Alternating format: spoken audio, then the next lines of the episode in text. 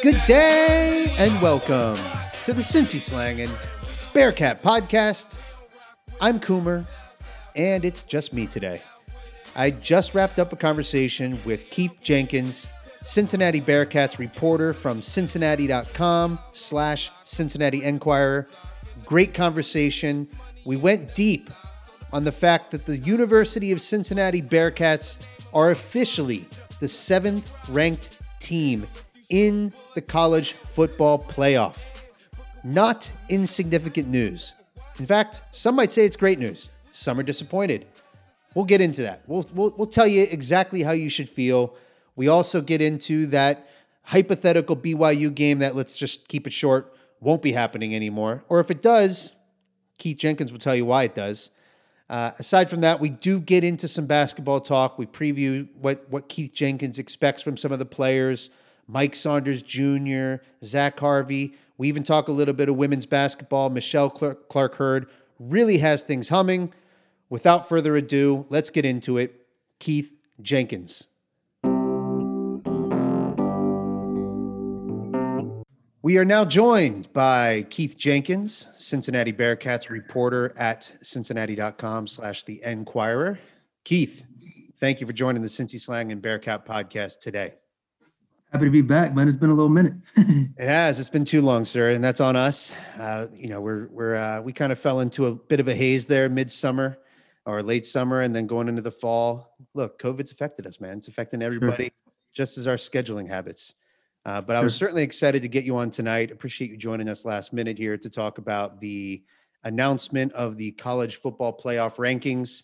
They came in. Everyone was uh, on pins and needles, waiting to hear where the Bearcats would fall. Is it going to be disrespectful? Is it going to be uh, beyond our wildest expectations? I would say coming in at seventh in the country is about where everyone expected.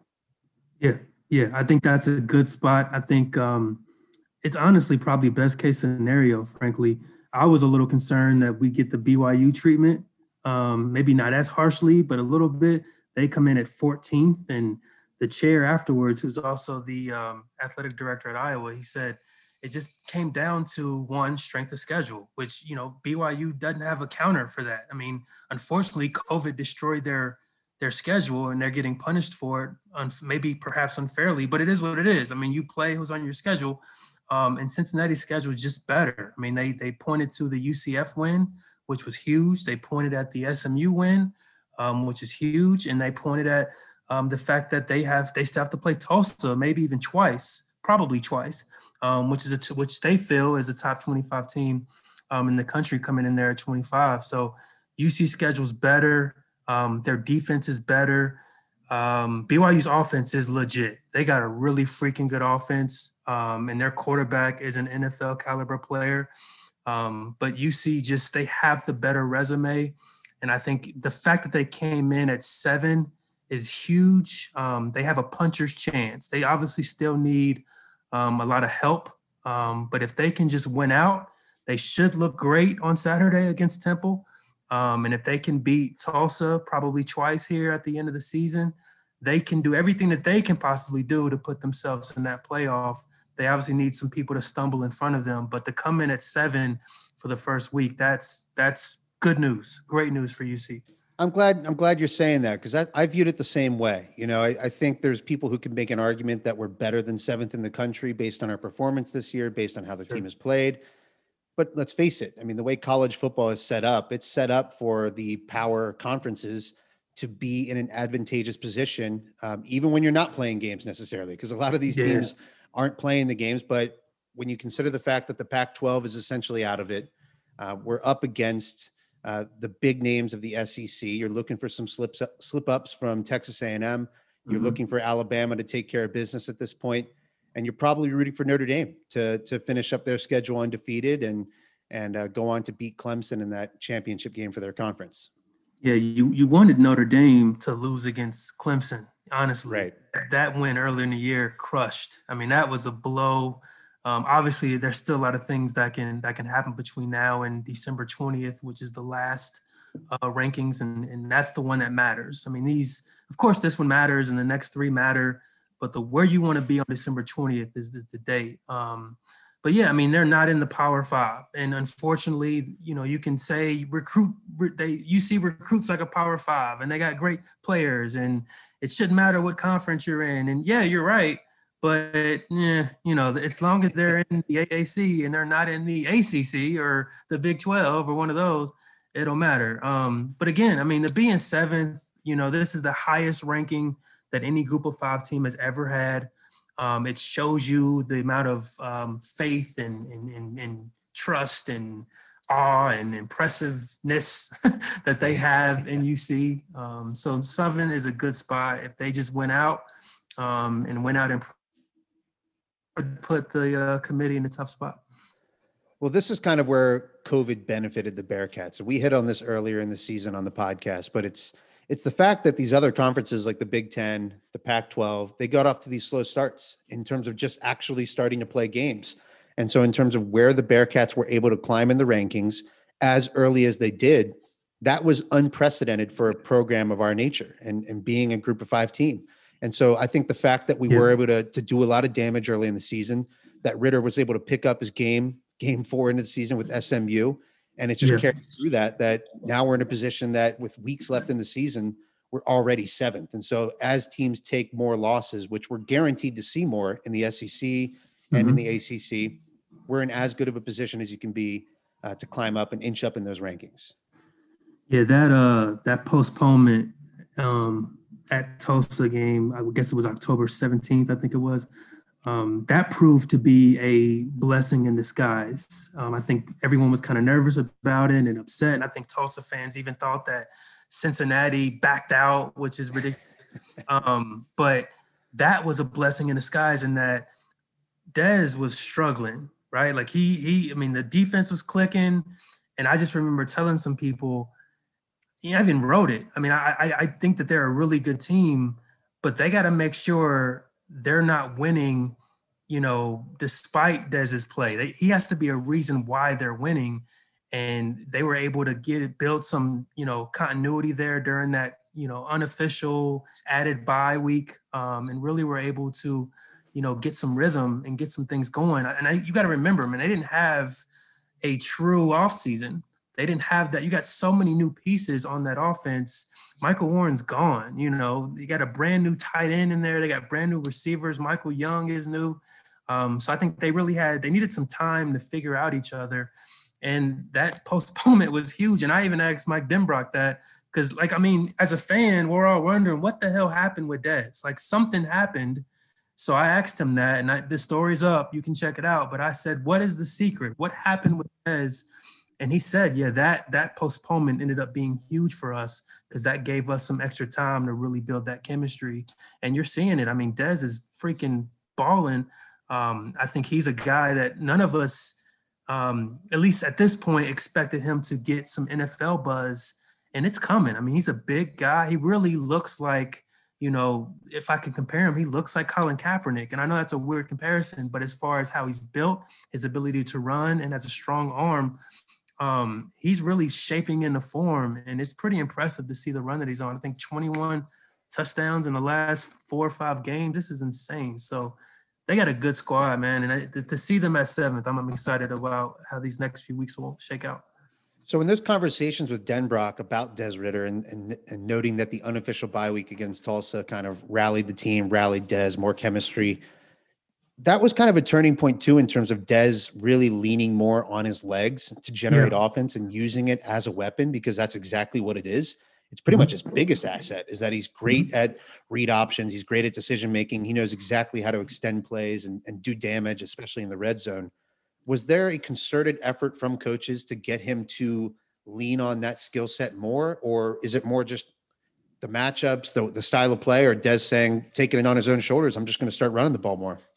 Yeah, I asked that, and I, I think what what Denbrock told me was all they wanted to do was to give him that confidence that he's still their guy. Like if you remember in fall camp, there was a quarterback battle.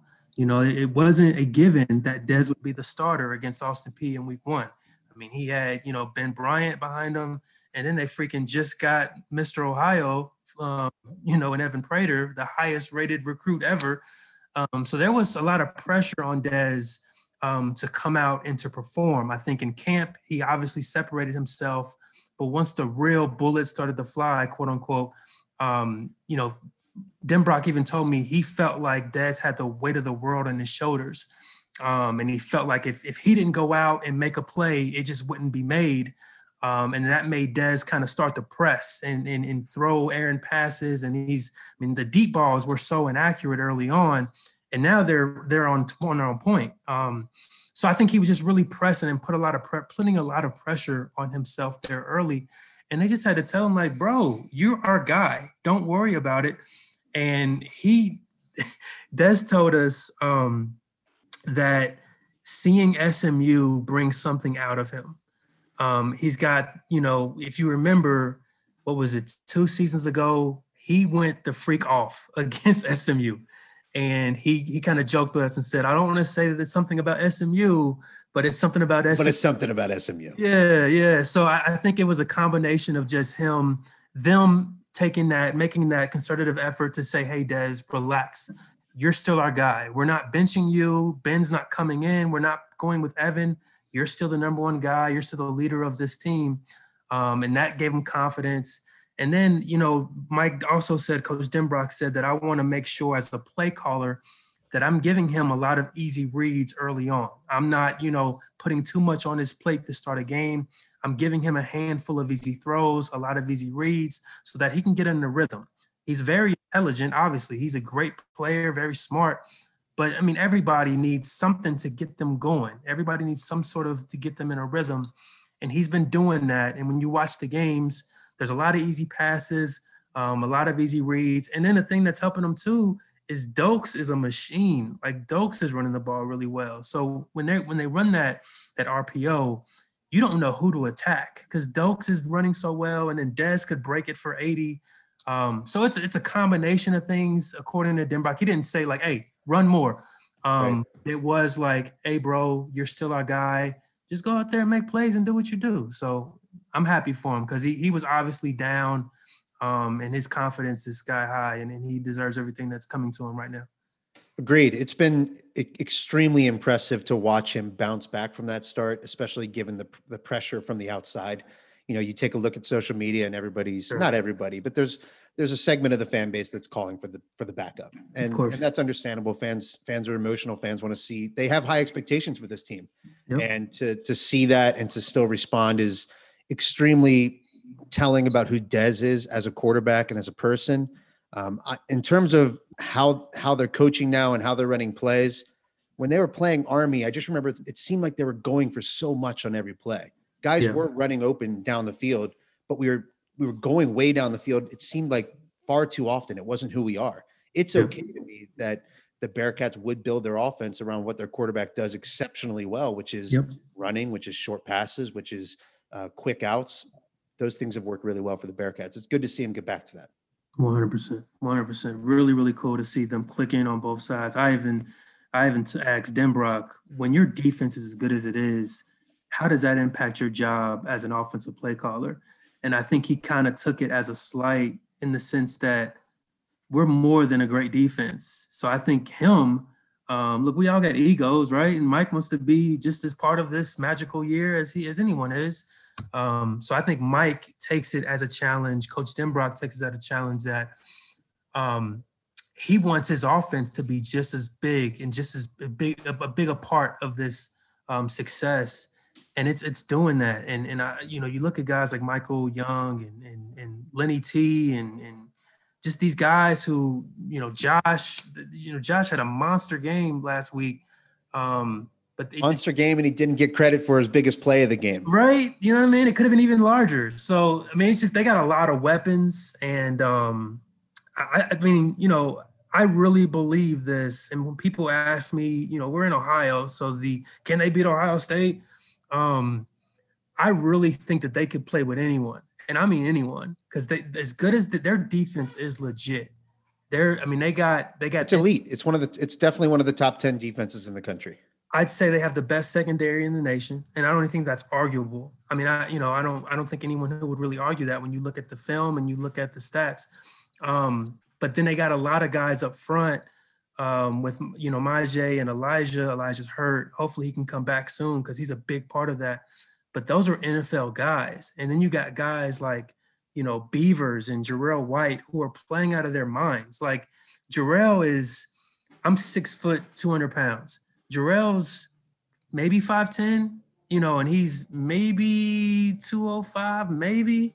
Um, and he is lights out, leading tackler on every play. He's just an absolute dog out there. Um, and so defensively, they can play with anyone.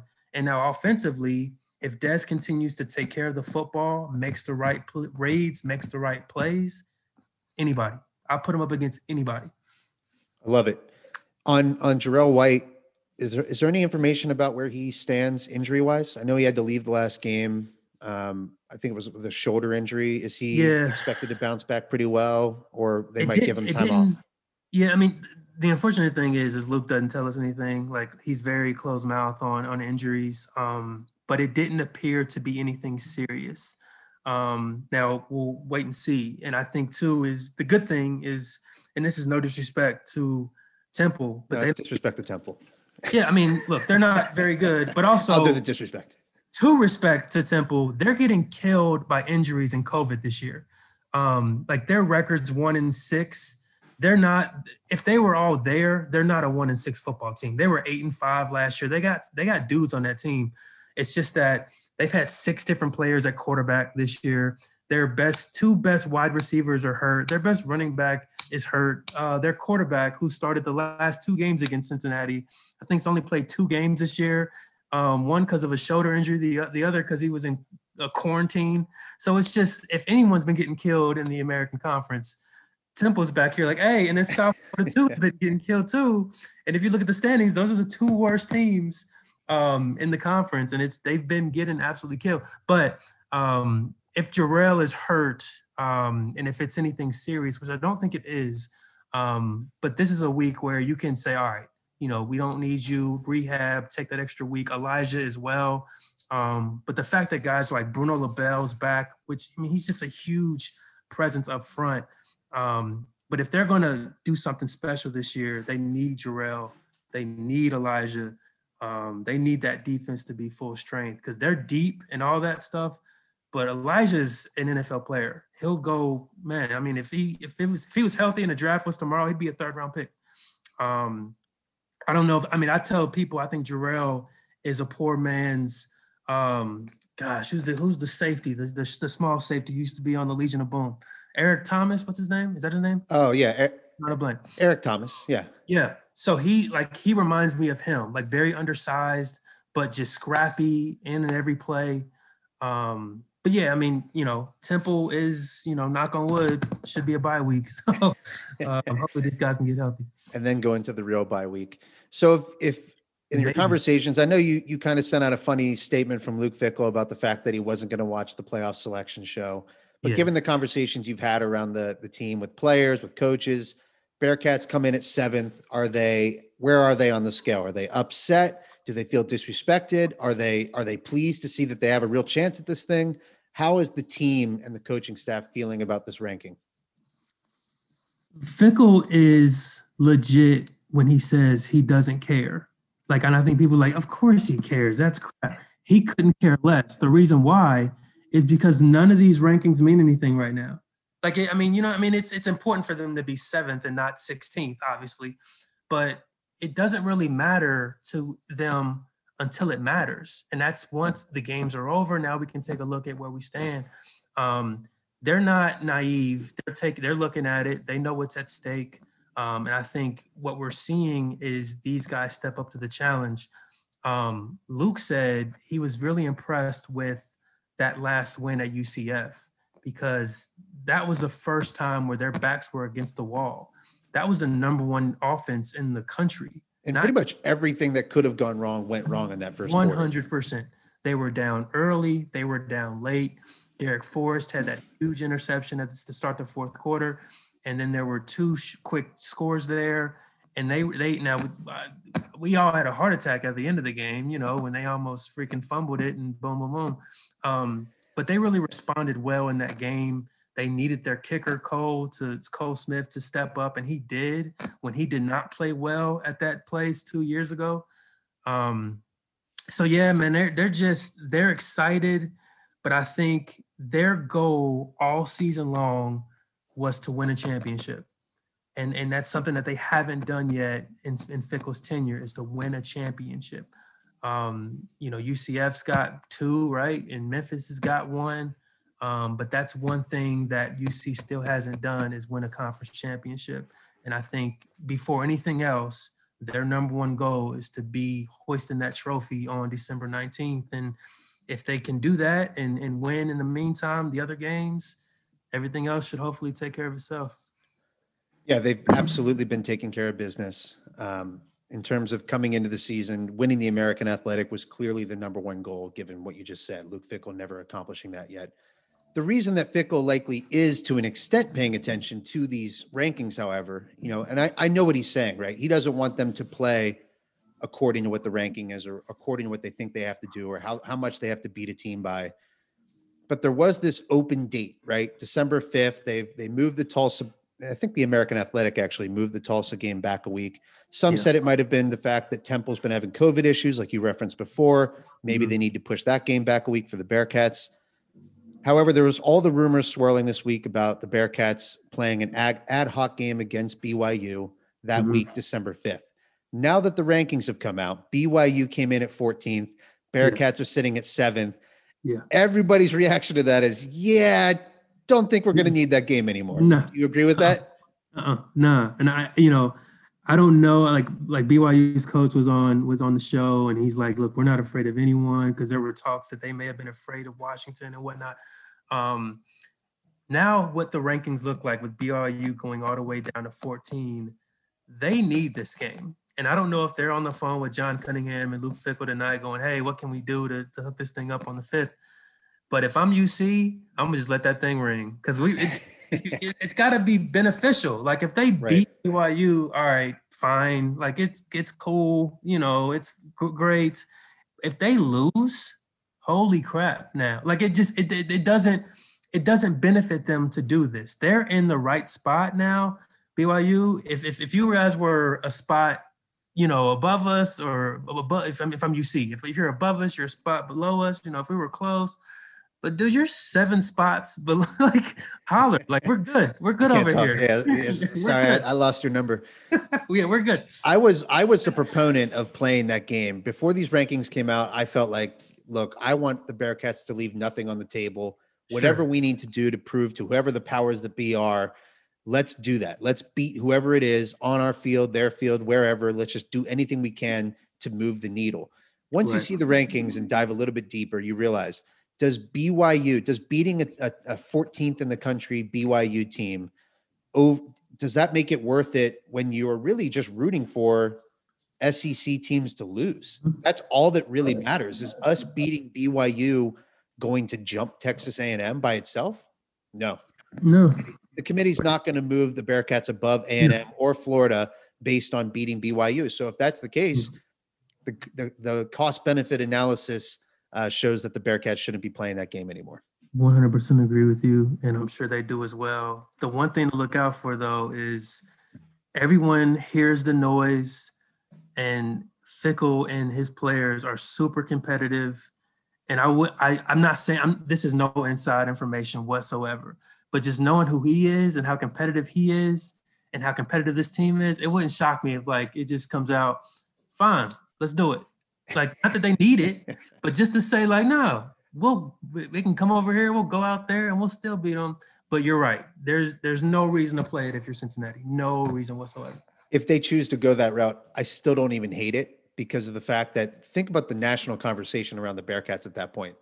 Like, hey, they're no. Here's where they are. They're seventh in the country, and they're bringing BYU to the table, a team that pretty much by consensus was underranked in these yeah. in these playoff rankings. Like they yeah. most folks think they should be a top 10 team. Does it make much sense from your brain standpoint? No, but from my heart, like in terms of just what college sports is about and competition, sure. like that feels amazing. Like no, I agree. We're welcoming them to our field to to smack them down and, and prove our case.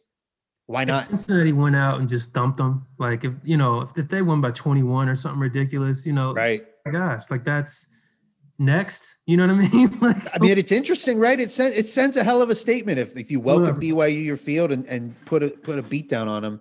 That 100%. is something worth noting on the national stage. Yep. Yep.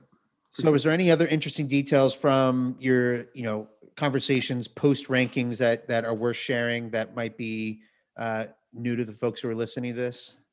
No, I mean, you know, I did tell Marcus Freeman that I hope that he was going to be in the five or six spot tonight. Um, just you know, kind of wishful thinking as the fan in me. People forget I am still a fan. I know I'm a journalist first, and I'm objective, and I'm here to do a job. But remember, I'm a Cincinnati native. I am a Bearcat, so I am rooting for this squad. Um, I did want to see them in the five or six spot, but I seven is cool, and I think that's fair. Um, the interesting part was there was a teleconference with um, the chair of the selection committee and the executive director of the college football playoff, and kind of hearing what the other national media members were asking. Um, a lot of people wanted to know, you know, about Ohio State and Clemson. Why was that the case? Um, it seems like some reporters up there in Columbus are, you know, just curious, you know, not that they have a beef necessarily, because you can't. I mean, their defense is atrocious and it's weird because we're not used to seeing that from Ohio State like that. Um, but you know, there was just some interesting, you know, there was a lot of Notre Dame um, questions as far as just what went into that, and then um, you know the whole you know SEC with the Texas A&M in Florida. I think that that looked really good because I think the head-to-head has to mean something, and I think they showed that that does. And I, you know, I salute to the the committee because they got a tough job. I mean, it, it's it's it's tough in general, but this year especially when you got some squads playing eight nine games, other squads playing two three four games, it's just a really tough way, um, tough tough route to gauge these teams.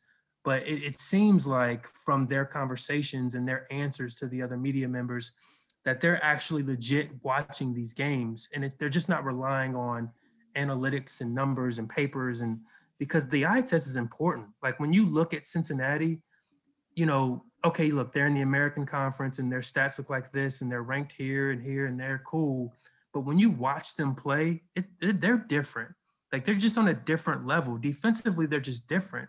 That offense they just played is one of the best we've ever seen. I mean, they're on par with the 89 Houston squad that was putting up 70 a game. Um, and they relatively just squashed them um, and the what they were doing to Memphis and SMU and, these, and, and even Houston, whose head coach is a freaking offensive genius. Um, even though they were hurt, but he's still an offensive mind that can score. They're just different. So to watch these games, I think it's very, very important this year, more so than other years. Yeah, it's it's all it's all good to hear that, and I appreciate you sharing those details from the from what you're hearing in the meetings after the fact. So, have a few minutes for some basketball talk. Let's do it. All right. We started as a basketball podcast, and we're getting to that time of year where we're finally potentially going to see some college basketball games played. I've as as the wait has gone on, I've gotten more and more nervous about whether or not the season actually gets played. But yeah. look, they made football happen. I think they're going to make basketball happen. We're likely going to see games postponed and canceled, just as mm-hmm. we have in mm-hmm. football. Mm-hmm. But there is lots of reasons, many reasons to be excited about this Bearcats team Sure. And I think I think in general the national media is sleeping on this team because of the big departures. We lost a former American Athletic Conference Player of the Year in Jarron Cumberland. The yep. reigning Defensive Player of the Year in Tre Scott is off the team. Lots of new faces. But frankly, my the vibe I'm getting, and when you watch this intra squad scrimmage highlights, mm-hmm. you can tell that the style of play, the players that are on the team match what the style of play John Brannen wants to play is what what did you hear about this this scrimmage? What have you heard about practice so far? Who's jumping off the page? Just give me yeah. what you got on basketball. No, I think that's that point is key. I think what we're going to see this year is more of John Brannen's team. Like last year, he had a lot of Mick Cronin's guys. Um, he kind of had to run an abbreviated style of what he wanted to do because the guys that he had on his roster just didn't fit what he was trying to do. Well, now he's got He's got Mike Saunders, a, a, a rookie, a freshman point guard who he absolutely loves. This guy, I you know, he seems to be the fastest thing since John Wall. I don't know if you remember when John Wall was at Kentucky. Holy crap! Yeah, I thought of him like Ty Lawson. Like that's how yeah, he was talked about. It was like just a blur on the court. blur on the court. He can really shoot. He makes sound decisions. Um, so that's something to get excited about. Um, David DeJulius, I think we're not quite sure what position he'll play and how he'll fit in. I think he'll kind of switch between two and one. And if if Mike Saunders becomes as good as John wants him to be early on, shoot, he may just start and put DeJulius at the two. I'm just saying, who knows? We got to see how this thing irons out. Um, but the thing about there, what they all say about David DeJulius is that his drive and his ability to lead by example, his competitive spirit um, is contagious. And as the new guy, quote unquote, that's sometimes I could rub people the wrong way. Like, hey, man, you back it down. Like you just got here. But it seems to have an opposite effect. You listen to Keith Williams, and he's like, yo, he made an impact the first day. He's in the weight room throwing up weights. And we're like, yo. So it's like, it seems as though the new guys are fitting in nicely. They got a lot of great um, transfers in here. And I think the most exciting thing about this this team is that we're going to see a different Keith Williams. Um, I think we all know we, we've seen flashes, right? We know what he can do offensively. He's a great defender. Um, but I think what with with with Cumberland gone, um, and you know, I think fans had a, had mixed reviews on on Cumberland, right? But one thing you can say about him is he's very streaky, but when he was hot, watch out because he could light it up, you know. And in order for that to happen, Cumberland needed his shots. And I think also Cumberland was the type of player, in order for him to truly be happy and to be engaged, he needed his looks. Um, well, I think now with him out of the way, um, Keith really gets to show what he can do offensively. And I think that that's exciting for him. And he even talked about he didn't give up, he didn't pout, he didn't, you know, seek a transfer. He just stayed patient and understood that his time would come and it's here. So I'm really excited to see what Keith Williams will see. I, I think he says that this team is going to shock the world and shock some people. Um, but I think we're going to see a player that is determined to be great, um, is determined to show what he can really do. Um, and I, you know, knowing he's from Brooklyn, so he got that New York swag, you know, that street ball swag in him, um, and mixed that with just his tenacity and and um, his leadership. And so I, I, think that they're in a good spot um, with his leadership. And then with just, it appears just some really good new pieces that are gelling well and quickly. So, yeah, I mean, I don't know how good they'll be. I think none of us really truly do. John, frankly, really doesn't know yet. But he told us that he thinks that this freshman class could be really, really, really, really good, quote unquote and that's a lot of reallys. So I'm excited. no, I love it. I think the uh, a lot of what you said there is on the money. So with Keith Williams, the comparison I would make, Jarron Cumberland, since his sophomore season, from sophomore, junior, and senior year, basically was the Bearcats offense. Sure. Mick Cronin's last two years, he basically ran a, a, an offense that was much slower paced than John Brannen plays. But he, because we didn't have a, a lot of creators, it was put the ball in Jarron's hands. I'm going to be the creator for the team. And whether I get a shot or get a shot for someone else, uh, that's how things are going to go. It was basically the equivalent of James Harden in the NBA high sure. usage, lots of possessions, and a lot of supporting cast. Now, yep. that doesn't work well for guys who can be creators on their own. You see it with James Harden, with Russell Westbrook, with Chris Paul. Those guys typically don't like playing with a guy who dribbles the ball as much and runs the offense like a James Harden does and that's basically what we were entering with with Jarron Cumberland and John Brannen that one year together. Now with with a bunch of shooters around Keith Williams, and you see mm-hmm. Rapolas can extend it to the three point line. Basically, everybody except Chris Vogt on this team can shoot the 3 That's mm-hmm. what it seems like. Mm-hmm. Um, that's going to open up a lot of lanes for Keith Williams and a lot of opportunity. And from Keith Williams' standpoint, two years ago, coming into last season, the, the the question was, can Keith Williams be a guy that you don't forget is on the court? He would he would have flashes of brilliance, flashes of of incredible athleticism, but he'd go you know five seven minute stretches where you just forget he's on the court. Can sure. he make his imprint felt? Last year we saw a jump. This year it's kind of like, are you going to have one of those special senior senior seasons that that we've grown accustomed to with Bearcats? Sure. Steve Logan, Kilpatrick, you name it, Gary Clark. Like these guys make their presence felt.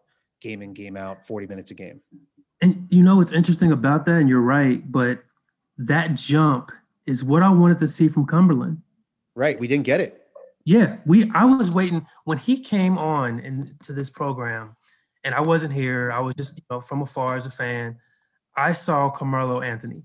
I saw Carmelo Anthony. This guy is big, he's strong, he's aggressive. I thought he could be one of those special, special, special talents. And not to diminish anything. I mean, when you look at his stats, I mean, they're undeniable of his impact and his his where he stands in this the, the history of this program.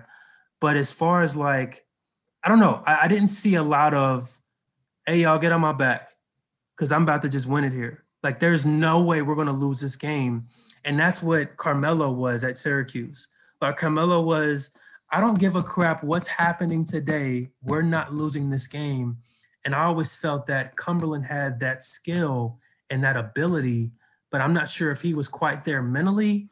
Um, and I know that, you know, there was maybe some rumblings of just some um, indifferences between him and Brannen's style and what they wanted out there on the court. Um, and I'll, maybe that had an aspect or an impact on things but I don't know. Any, nonetheless, you know, I think it's just it's just cool this year to see, you know, another year with Brannen. And, and then you got to remember too, Brannen went through a lot last year. He had a really, really tough year um, with the loss of his dad, a lot of other personal things going on. Um, so hopefully, with those in the back in the rearview mirror, his no his in, in you know rebounding from a crazy, crazy off season, a lot of his guys in the fold. Um, and he's just he's almost giddy when he describes his team. So yeah, I mean it's it's it's going to be an exciting year. It's an interesting year. It's an intriguing year, and I think for the for the first time in a long time, um, there's hope, but there's also like this this um, we don't know what to expect, but in a good way. You know what I mean? Right, like, right, right. Don't know it's what's so happen, different. It's it's yeah. such a different dynamic coming into the season. There's, there's, not a ton of known commodities a lot of fresh faces. And, yeah. and allow me to stand out on Jarron Cumberland real quick.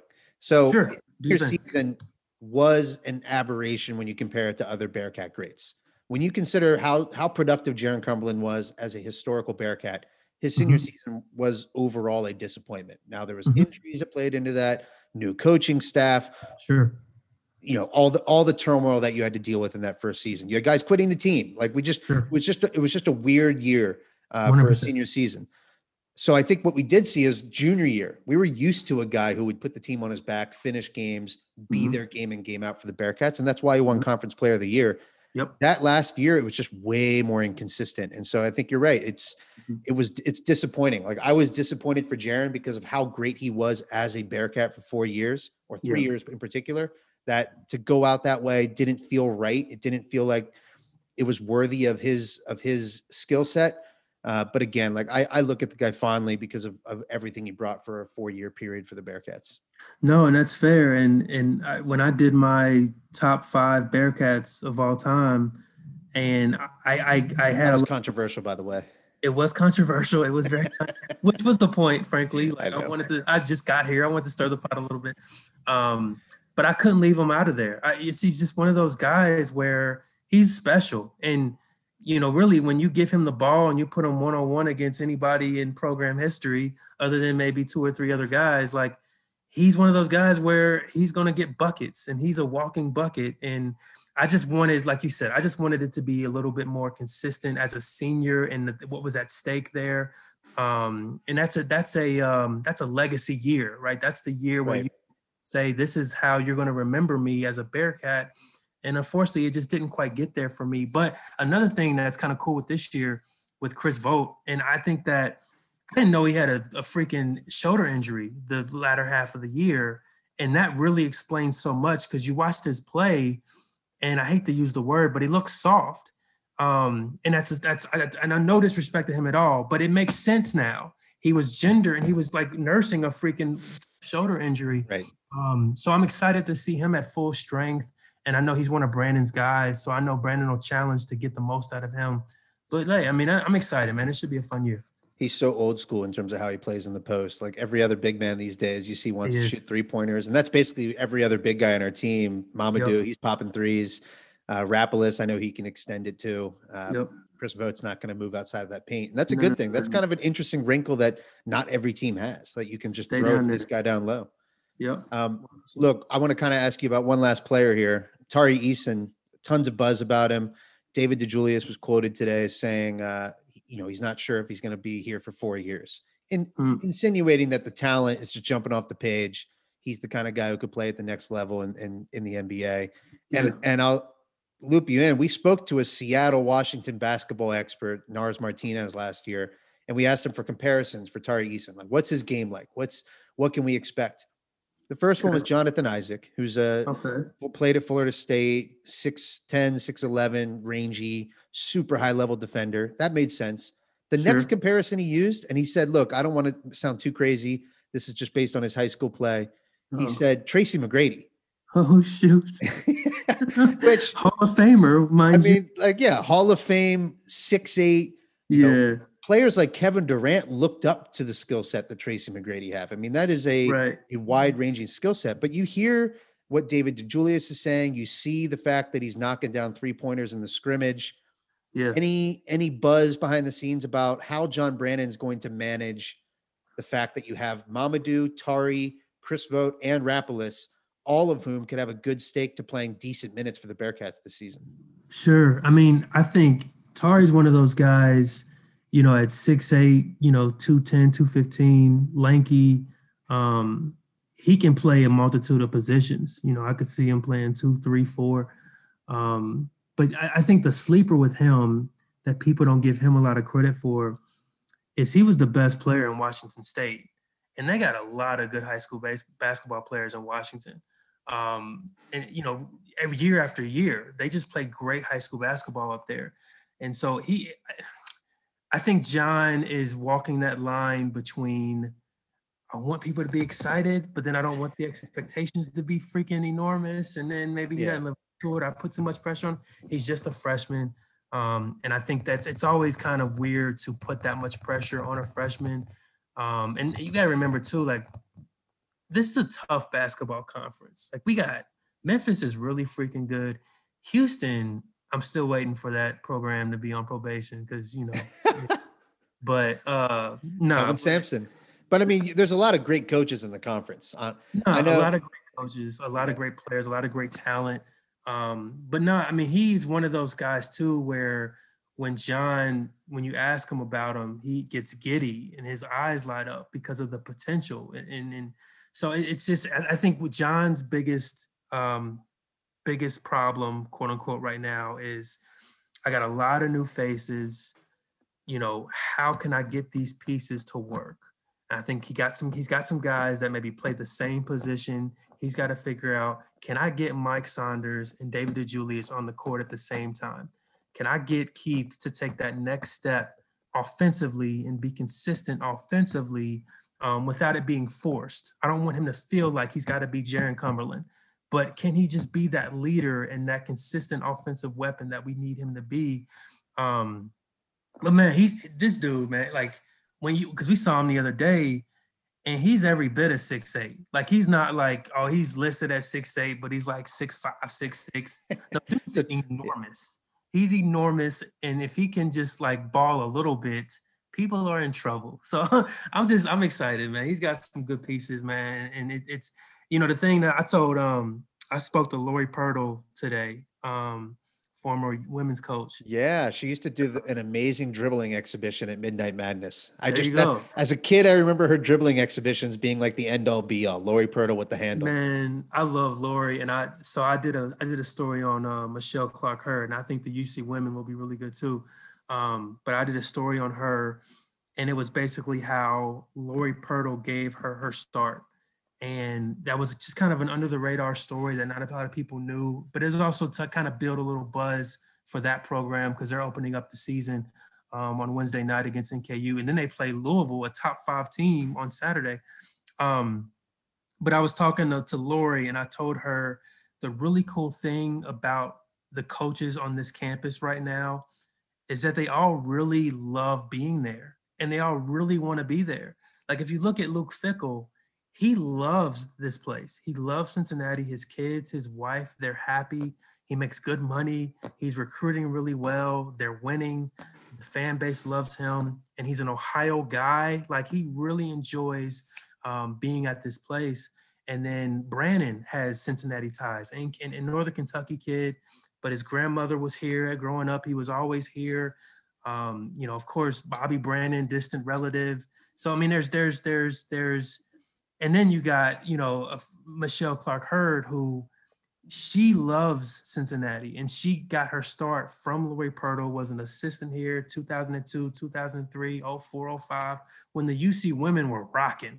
Like they were rocking in the tournament every year, conference player of the years, NBA, WNBA players.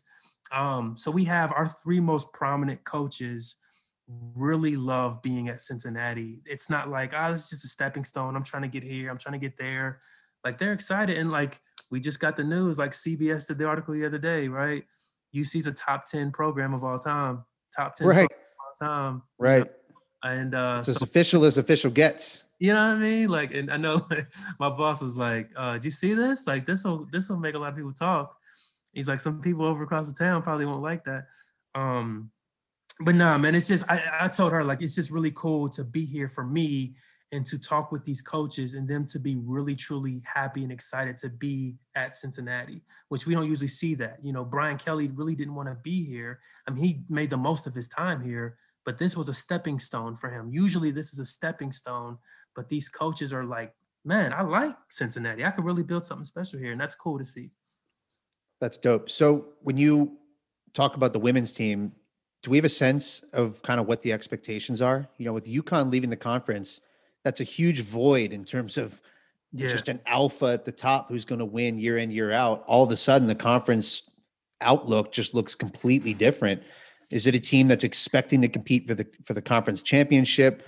Uh, they've got Amari Thomas. Am I saying I'm saying her name mm-hmm. right? Amari Thomas, mm-hmm. obviously projected, I think, as a first team all conference. Mm-hmm. Uh, player of the year season. Like, what's the what's the expectation on this team? She's supposed to be the player of the year. She was selected as the co player of the year um, in the conference, along with, um, gosh, I can't remember. I think someone from South Florida. Forgive me, I can't remember. But um, the thing that was shocking to me was they were picked to finish fourth, and I'm like, really? And so I talked the player of the year. yeah, I'm like, I'm like, Michelle's like, look, you know, we lost a lot. We lost a lot of players, and we got a lot of new faces. Um, but Michelle, so I'm, I was talking to her, and she was like, she's like the Marcus Freeman of recruiting in women's basketball. And if you know, Marcus Freeman has become the hottest name um, in football. And I told him the other day, um, and I we were just chatting, and I said, uh, "We only got you for like six more weeks, bro. So make sure." So you know, you know we were just kind of because he and I are the same age. We know a lot of the same people. We played ball right. against each other when we were growing up. Um, but I'm like, I don't know how much more time we got with you, but because his goal is to be a head coach, and I'm not saying he's leaving. He didn't tell me anything. Um, but that's just, I mean, that's just reading some yeah. pretty obvious tea leaves. Of course, of course, and, and his his goal is to be a head coach, and I think if he gets um, the right offer, I think he's going to jump at, and as he should, as he should. Mm-hmm. he great FBS offer, if it's South Carolina or whatever. Well, let's be frank. Great, great college football programs have their coordinators go on to take head coaching jobs across the country. You can yeah. you can withstand that type of thing because you're building a pipeline of coaching talent. Sure, sure, yeah, yeah. The the the, the concern I have right now with that is he's such a secret weapon on the recruiting trail. Oh, yeah. Like that ace in the hole. He's like, you know, whenever Fickell may not be able to really quite connect with the guy. All right, Freeman, come in. I need you to, you know. so that's a little concerning because I, you know, I, I mean, I, I, think Fickell's awesome and I think he does a great job with just he gets it. He can get in, go into in a living room um, and connect with guys and, and, and their and their parents. Um, and, and Luke is just a genuine person. Like when you talk to him, love him or hate him, like he's just he's real. He's honest. Um, and you know, I think you can you can pick that up.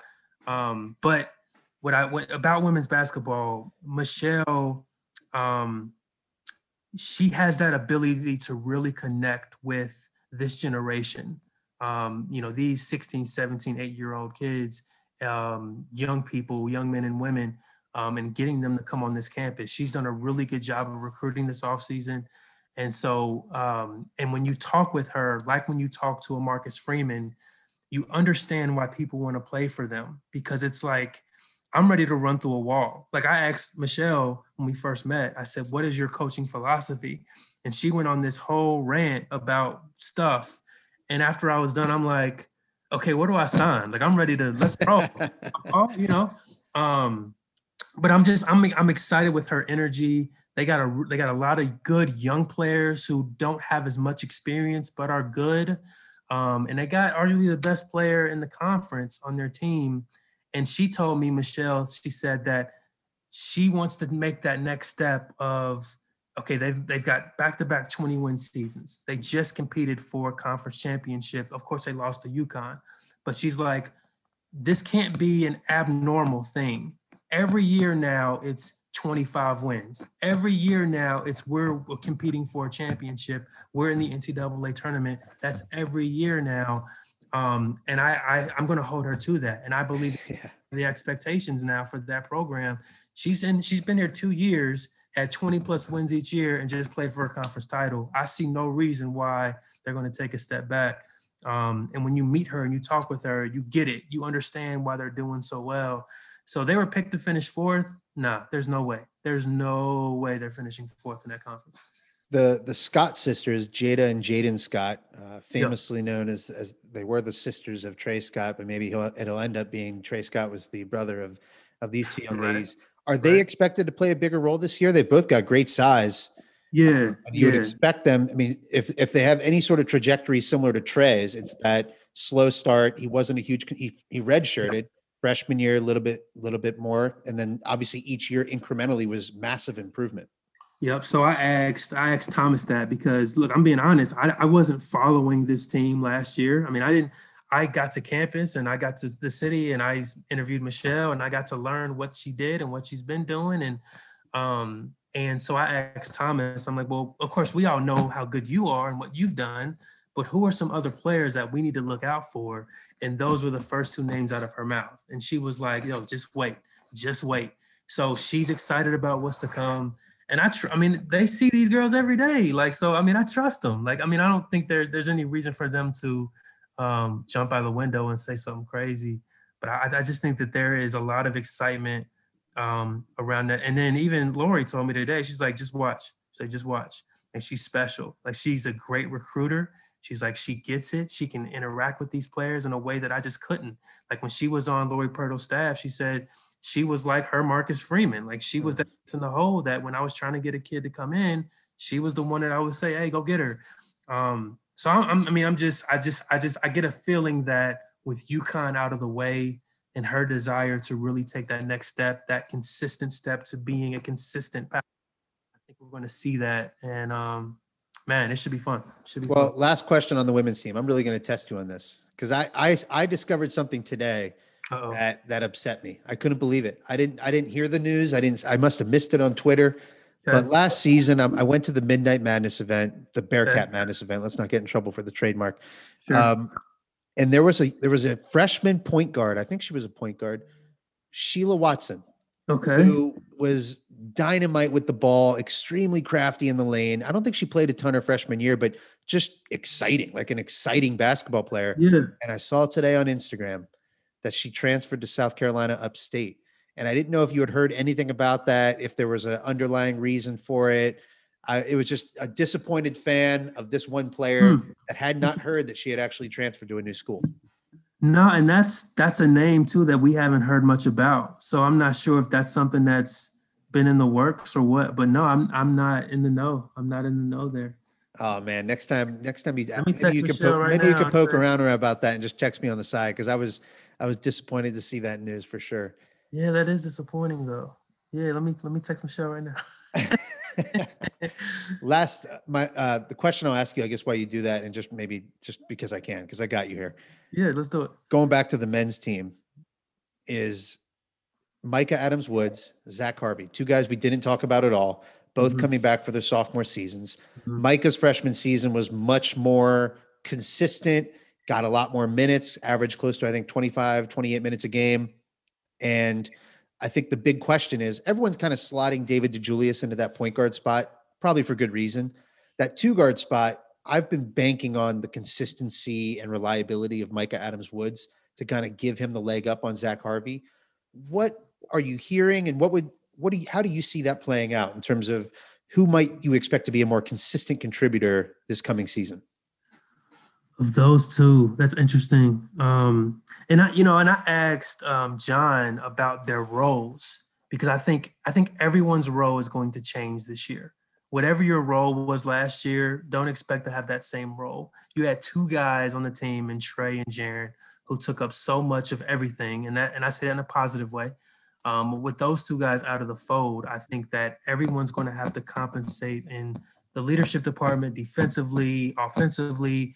Um, so it, it, it, I think I don't know what their goals are going to be because I think there's figure that out. I think as we go and as we, you know, as they're learning each other, and and, and I think this season is going to be weird because we're probably going to have a cancellation here or two or three there. Um, just I'm guessing, but just how things are shaping out, it's already happening guys are already starting to, you know, get COVID and we're canceling games here and there. Arizona's having issues. Arizona State had issues. Um, but I think it's just a situation where everyone's trying to find out what their role is going to be. And I think this season, especially given that the uncertainty of everything, the weirdness of the off season, they weren't to be able to be available as much as they usually are. Um, I think it's going to take a little bit of time for this team to figure out what exactly their roles are going to be. I really believe that David DeJulius is going to be the two and Mike Saunders is going to be the point guard. I just think that it's blowing a, my mind with that prediction. I really believe that. And I just I just think because he says he says nothing but great things about Mike Saunders and he loves this kid. He loves this kid. Um, and I think that he's when we ask him about, you know, David DeJulius, hey, is he a point guard? He always says stuff like, look, I don't I don't want to, you know, you know, hold a kid to one position. You know, he's he can you know, play off ball. He did at Michigan. He can play off ball, and that's 100%, probably one hundred percent. And they they had maybe one of the best point guards in the conference in the Big Ten over there in, at Michigan. So, um, I just it wouldn't shock me, man. You know, he says that Mike Saunders is getting much stronger now that he's in the program in the weight room. Um, he's fast. He shoot well. He shoots well. He makes great decisions there's no negative that we've heard about. He's not saying, well, he's having a tough time grasping the offense and he's a little slow defensively and getting in the rotations and everything seems like this guy's awesome, right? um, I mean, so, I'm bullish on him for sure. It's just that that is a wild come up. If he's gonna just, like if he's gonna supplant the two guys who were here last season. I know it's just a prediction. I know you're yeah, not reporting and, it. And this isn't, yeah, I'm not I'm not saying this is what he's told us. I just it's great news regardless. We're deep, we're just deep as hell if that's the case. Yeah, I think it's just I think it's two guys. It's just we have to find a way to get them on the court. If we're going to optimize our full potential and win as many games as we can, these are two talented guys and we got to figure out a way to get them on the court. And if we can get them on the court at the same time, it benefits all of us. And I just think that given how David DeJulius played at Michigan, given the skill set that Mike Saunders has, it just wouldn't shock me if those two guys are on the court at the same time. And it wouldn't shock me by midseason if they're starting, they're just starting one and two. You know, I just, it, it wouldn't shock me. Love it. You heard it here first.